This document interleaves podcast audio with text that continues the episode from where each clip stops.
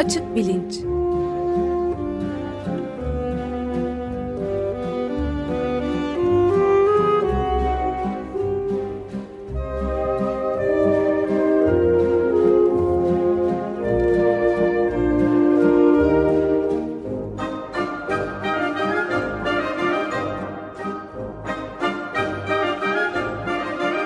Güven Güzeldere ile bilim ve felsefe sohbetleri. Günaydın Güven Bey, hoş geldiniz. Günaydın. Hoş geldiniz Güven Bey. Hoş bulduk, teşekkür ederim. Evet, arada stüdyoda canlı yapmak da ayrı bir keyif veriyor bize. Kuşkusuz öyle benim için de. Evet, siz Cohen programında da bu keyfi duyduğunuzu hissettim ben de yani son. Öyle keşke her pazar ve her salı burada olabilsem yani. Evet devam edelim o zaman. Biraz da geciktik. Ee, din sohbetlerini yani din ve felsefe din felsefesinden ahlak felsefesine evet. doğru geçiş yapmaya çalışıyoruz. Ee, dini inanç mı ahlaki tutumun zeminidir yoksa bu atı arabanın önüne koşmak gibi bir şey mi? Ahlaki tutumlar mı acaba aslında dini inanca göre daha e, bilgi bilimsel olarak önceliğe sahip? E, bu ilginç bir soru. Bunu konuşalım e, diye düşünerek belki fakat şuradan bir giriş yapılabilir. E, dini e, din felsefesindeki sorular içinde işte literatürde en zor olanın kötülük sorunu olduğu falan hep söyleniyor. E, bana halbuki daha zor bir soru var gibi geliyor epistemoloji açısından, bilgi bilim açısından. O da e,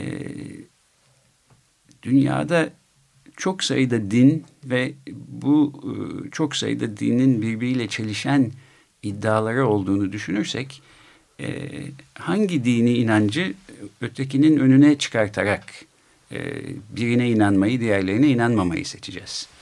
E, bu bence çok zor bir soru. Belki en zor e, soru din felsefesinde. Yani ilahi doğrunun bir sahibi varsa bir kitap e, diyelim. E, kim bu? E, selametin, ruhani kurtuluşun e, yolu bir mi? E, birbirini dışlayan yollar mı? Bunlar birbirini kapsayan yollar mı? Bu mesele. Şimdi dünya üstünde birbiriyle çelişen bu konularda yüz milyonlarca insanız sonuç olarak. Ve e, genellikle müthiş bir özgüven içinde benim inancım doğru, seninki yanlış e, şeklinde de yaklaşıyoruz bu duruma. Halbuki e, bilgi bilimsel anlamda sahiden ben bunu çok zor bir soru olarak görüyorum. Bilimde bu tür sorular ortaya çıktığı zaman e, bunun e, bu soruları e, bir şekilde bir yere oturtmak için e, belli yöntemler var. Yani mesela işte antibiyotik grip virüsüne karşı etkili mi değil mi diyelim. Burada bir tartışma var. E, gerekli kontroller sağlanarak gerekli e, bilimsel çerçeve içinde yapılan deneyler sonucunda iyi kötü bu soruya bir cevap verilebiliyor. Soruyu yanlış sormuş ya da cevabı yanlış almış olabiliyoruz bilimde. Yıllar geçiyor bazen. 30 sene sonra bakıyoruz ki meğerse e, etkiliymiş ya da etkili değilmiş. O zaman tekrar düzeltiyoruz filan. Dini inançta fakat böyle bir imkan yok gibi yok, gözüküyor. Mümkün değil yani. Çünkü kutsal kitaplar bir kez verilmiş ve ne varsa onların içinde var. Bir revizyona tabi tutulmaları mümkün gözükmüyor. E, gerçi kutsal kitapların da dini e, bir, bir revizyona bilgi bilimsel anlamda tabi tutulması gerektiğini ne inanan insanlar da var. E, ama genel e, görüş bu değil. Öyle olduğu zaman e, sahip olduğumuz dini inanca niye sahibiz ve niye bir başka dini inanca sahip değiliz sorusunun cevabını vermek aslında o kadar kolay değil. E, hatta bence e, bu çok sık sorulmayan bir soru ama her e, inançlı kimsenin e, geceleri uykusunu kaçıracak kadar zor bir soru olmalı diye düşünüyorum. Çünkü dini inanç sahibi olmak e, futbol takımı tutmaya benzemiyor sonuç itibariyle. E, yani ben işte babam Kabataş Erkek Lisesi'nde okumuş. Beşiktaş'ta büyümüş. Beşiktaş takımını tutuyordu. Ben de hasbelkader Beşiktaşlı oldum. Küçükten maçlara gittik filan. E, Beşiktaş'a karşı öyle bir sevgim var. E, ama bunu dini inanç tabii böyle bir şeydir e, diye söyleyemeyiz. Yani bir taraftan evet Türkiye'de büyüyen herkes işte e, kulağında ezan sesleri yankılanarak büyüyor. Bu işin bir kültürel yönü var. Bir yakınlık ve bir sevgi e, e her neyse bunlar insanın içinde yoğrularak e, belki e, isteklerini, beğenilerini e, belirliyor. Ama bunun ötesinde dini inancın bir de doğruyla doğru olmayanı ayıran bir tarafı var. Ve e, bu temelde aslında bir sonraki yaşamda bu inancın ışığında e, çok ciddi sonuçlarla karşı karşıyayız. Yani ya sonsuza kadar cehennemde yanacağız ya sonsuza kadar güzel bir hayat süreceğiz cennette falan. Dolayısıyla e, şu soruyu belki herkesin kendine sorması lazım. E, Türkiye'de doğmuş büyümüş e, çoğunluk gibi e, diyelim Müslüman bir kişi e, diyelim Hindistan'da doğmuş büyümüş olsaydı ya da İsveç'te doğmuş büyümüş olsaydı ya da Japonya'da doğmuş büyümüş olsaydı bugün sahip olduğu inanca tam bugünkü gibi hala sahip olacak mıydı? Bunun cevabını açık kalplilikle insan evet ben yine tam bugün neye inanıyorsam ona inanırdım diyebildiği zaman aslında bence rahat uyumalı. Onu diyene kadar e, bir süre geceleri bunu düşünse iyi olur diye düşünüyorum. E, şu denebilir. E, dini inanç konusunda e, kapsayıcı bir tutum belki e, edinebiliriz kendimize. Diyebiliriz ki e, evet yani dinler arasında bir takım farklar falan var ama ben bütün dinlerin söylediği her şeye inanmak istiyorum. Dolayısıyla herkesi kucaklayıcı, kapsayıcı bir e, görüş şey inanıyorum. E, Türkiye'de doğmuş, büyümüş ve dolayısıyla belki biraz da hasbelkader bu toprakların e, inanç sistemini benimsemiş olmam bir şey değiştirmiyor. E, bu güzel bir tavır, tavır olarak fakat e, bilgi bilimsel açıdan e, bu tavrı sürdürmenin pek imkanı yok gibi gözüküyor. Çünkü dini inanç sistemlerin içindeki e, önermelere ve doğruluk iddialarına baktığımızda e, birbiriyle çelişen e, bir sürü iddia görüyoruz. Yani Hazreti Muhammed mesela e, peygamber mi? Bir kişinin Hristiyan inancına sahip olup hem de buna inanmasına imkan yok. E, çünkü inansa Müslümanlığı seçmesi lazım. E, bu aslında benim ilgimi çeken bir şey. Çünkü Batı dünyasında mesela Amerika'da bir sürü üniversitede e, İslam felsefesiyle uğraşan ve İslam teorisiyle uğraşan bir sürü insan var. E, hayatını buna adamış kişiler. E, ama e, Hazreti Muhammed'in işte mesela Hazreti İsa gibi bir peygamber olduğuna inanmıyorlar. İnanamazlar zaten. Çünkü bir sürüsü aslında aynı zamanda da ya rahip ya işte böyle bir Hristiyan inancına sahip insanlar. E, e, benzer şekilde bir Müslüman da Hristiyanların inandığı gibi Hazreti İsa Tanrı'nın kendisidir e, önermesine inan, inanamaz. Dolayısıyla ben bütün buna bir de yani Budizmi, Şintoizmi filan kattığınız zaman ortaya sahiden hepsini bir arada tutmaya imkan olmayan bir e, önermeler kümesi çıkıyor. Genellikle de zaten insanlar kapsayıcı bir tutum yerine dışlayıcı bir tutum tavır, e, takınıyorlar. Yani Çok daha kolay çünkü. Doğrunun yolu bir ve o benim yolum. Ama bu yolun sizin yolunuz olduğu hakkında edindiğiniz özgüven nereden geliyor bunu sormak lazım. Felsefi bir şekilde sorulduğunda bunun aslında çok zor bir soru oldu ve insanın bu kadar rahatlıkla özgüven duygusu içinde belki davranmaması gerektiğini e, düşünüyorum. E, bir de en son şunu söyleyeyim. Yani özellikle bu dışlayıcı tavır içindeysek e, şöyle bir sonuç ortaya çıkıyor cehennemin nüfusu cennetin nüfusundan kat kat kat fazla olmalı. Çünkü e, eğer e, ruhani kurtuluşun yolu tekse ve işte dünya yüzündeki 60 tane bu yolun sahibi olduğunu iddia eden dini inanç sistemi içinde tek bir tanesi bizi oraya götürecekse diğerleri hepsi e, yanlış yoldalarsa e, dünya yüzünde yaşamış yaşayacak insanların bir sürüsü büyük bir çoğunluğu aslında kendilerini sonsuza kadar cehennemde yanarken bulacaklar. Da hoş bir şey değil. Yani tahayyül edebileceğimiz en iyi dünya tasavvuru bu mu? Ee, bana öyle gelmiyor. Ya da öbür dünya evet. Ya da öbür dünya tasavvuru. Ee, bu kötümser bir sonuç.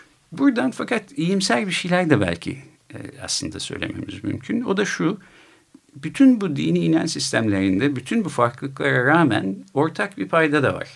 Toplumsal düzenleyici rolüne baktığımız zaman dinlerin e, ahlaki olarak kendimizle ve başkalarıyla e, ilişkimizin ne şekilde belirlenmesi, belli bir adalet duygusunun var olması, bunun tesis edilmesi için e, or, bu dini inanç sistemlerindeki öneriler e, birbirleriyle aslında uyumlu. Bu ortak payda bu zemin nereden geliyor diye sorabiliriz. Ee, burada da ahlakın temeli dini inanç mı yoksa acaba ahlaki e, eğilimlerimiz dini inançtan önce mi geliyor sorusu bu şekilde yeniden gündeme gelebiliyor. Ee, çoğu e, din felsefesinde e, sorulduğu zaman bu soru e, genel geçer belki anlayış ahlakın temelinin dini inanç olduğu. Önceki hafta da Dostoyevski'den bahsetmiştik. Evet. Dostoyevski'nin sorusu benim tanrı korkum ve inancım olmasa benim e, işte komşumu öldürüp yakıp yıkmak, e, canım ne istiyorsa onu yapmak, e, başkalarına zarar vermek konusunda beni engelleyecek ne olabilir diye soruyor Dostoyevski. bunun aslında bir cevabı var. Bir sürü şey e, Dostoyevski'yi engelleyecek şey olabilir. Yani Tanrı korkusu zihninden silinse birden bir caniye, katile, hırsıza dönüşmeyeceği çok açık. Evet bir sürü şekilde bu e, önermeyi destekleyebiliriz. Bir kere e, inanç sistemleri insanlık tarihinde çok yeni. Yani Müslümanlık ve Hristiyanlığa bakarsak işte 1500-2000 seneden bahsediyoruz. Diğer dinleri de katarsak işte belki 5000 seneden bahsediyoruz. 8000 seneden bahsediyoruz. Ama insanlar bizim şu andaki halimize evrilmiş e, durumlarıyla en aşağı 100 bin senedir varlar gibi. E peki bu 95 bin sene e, boyunca bu insanlar nasıl yaşadı? Dinler yeryüzüne inmeden önce. Gayet güzel anlaşıyorlardı herhalde birbirleriyle ki bizim atalarımız bizi bugünlere kadar getirebildiler. E, dini inanç çok daha soyut ve sofistike bilişsel olarak bir sistem gerektiriyor ve e, çok daha temel bir ahlaki zeminin üstüne daha geç bir zamanda kurulmuş gibi gözüküyor. E peki dini inanç e, öncesi yani Müslümanlık, Hristiyanlık, Musevilik, işte Budizm, Şintoizm bunların hiçbiri yeryüzünde yokken e, bu insanları birbirleriyle uyumlu şekilde yaşamaya iten şey neydi? Dinler olmadan. E, buna hem insanlık tarihi içinde, antropoloji içinde bakılabilir hem de e, dini inancı olamayacak kadar e, zihinsel kapasitesi olmayan ama yine de insanımsı e, başka canlıların yaşamındaki toplumsal dinamikler e, e, in, dinamikleri inceleyerek de bakılabilir. E,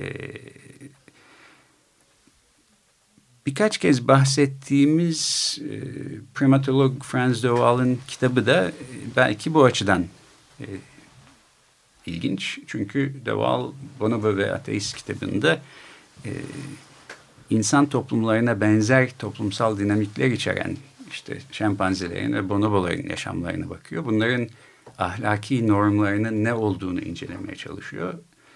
E, ve bunun dini inançla bağlantısını e, kurmaya çalışıyor.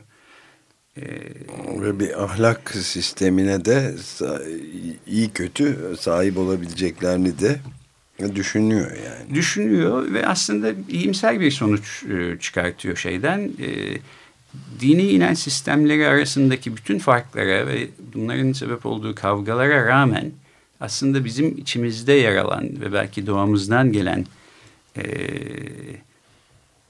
bizi toplumsal yaratıklar yapan ve birlikte yaşamamızı sağlayan çok temel biyoloji kökenli eğilimler sayesinde ortak ve kavgasız bir yaşamı bu dünyada en azından kurmak mümkün gibi gözüküyor. Her ne kadar dini inançlarımız çerçevesinde öbür dünyada bambaşka yerlere gideceğiz diye düşünsek de inançlılar ve inançsızlar ve değişik inançlılar bu dünyada e, belki e, yine de uzlaşarak e, kavgasız dövüşsüz ortak barışçı bir yaşam kurabilir. Evet bu çok çarpıcı örneklerde veriyor aslında. E, ben de yeni tamamlama fırsatı buldum Frans de Waal'in Bonobo ve Ateist kitabını. E, çok e, baya hem etik yani ahlak duygusuna sahip olduklarını hem de barışçı bir e, kavgadan uzak ve toplumsal olarak barış içinde yaşamanın yöntemlerini de bu temele dayanarak kurduklarına dair çok ilginç örnekler getiriyor. Bu arada kavga demişken e, de, sevgili Akın Yılmaz'dan bir not ulaştı program bitmeden önce bizi yakından takip ettiğini bildiğimiz e, şey diyor bir insanın din konusunu sahiden anlayıp anlamadığını yaşayıp yaşamadığının en basit ipucu benim dinim doğru, dinim doğru, seninki yanlış diye kavga etmesidir. Bu paradoksal bir test gibidir demiş. Gerçekten ben iddiasında bulunan bir insan dinin özünü henüz kavramamış demektir. Din sadece inanan ile Tanrı arasındaki bir bütünleşme olanağıdır ve ben silinmeden gerçekleşemez demiş. İbni Arabi'nin de insan sayısı kadar çeşitli tanrı anlayışı ve telakkisi vardır dediğini de naklediyor. Ben de Akın Bey'e buradan teşekkür etmiş olayım. Ee, ara sıra e, önerilerini ve yorumlarını yazıyor. Ben de her seferinde çok yararlanıyorum. E, bu sefer kendisini de programa böylece konuk etmiş gibi olduk. İyi oldu aslında. Sevindim. Evet, Sağ olsun. E, Akın Bey hem dinleyicimiz, destekçimiz hem de program da yaptı. Evet. Burada Tosun Terzioğlu ile beraber. Evet. Ben de çok yararlandım kendisinden şimdiye kadar. Teşekkürler. Evet. Belki o zaman e, gelecek programda De kitabında anlattığı bir takım spesifik örneklerden bahsedebiliriz.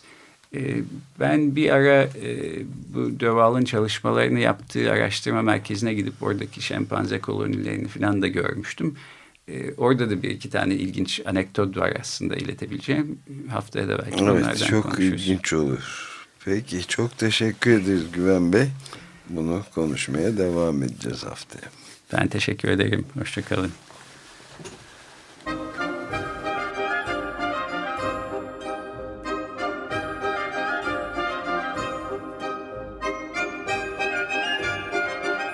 Açık Bilinç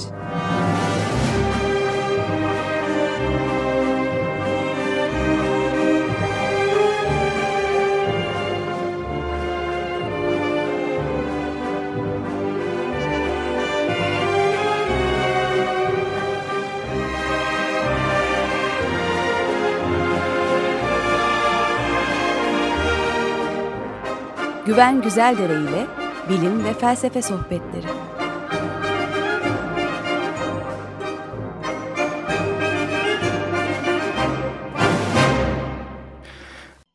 Açık Radyo program destekçisi olun. Bir veya daha fazla programa destek olmak için 212 alan koduyla 343 41 41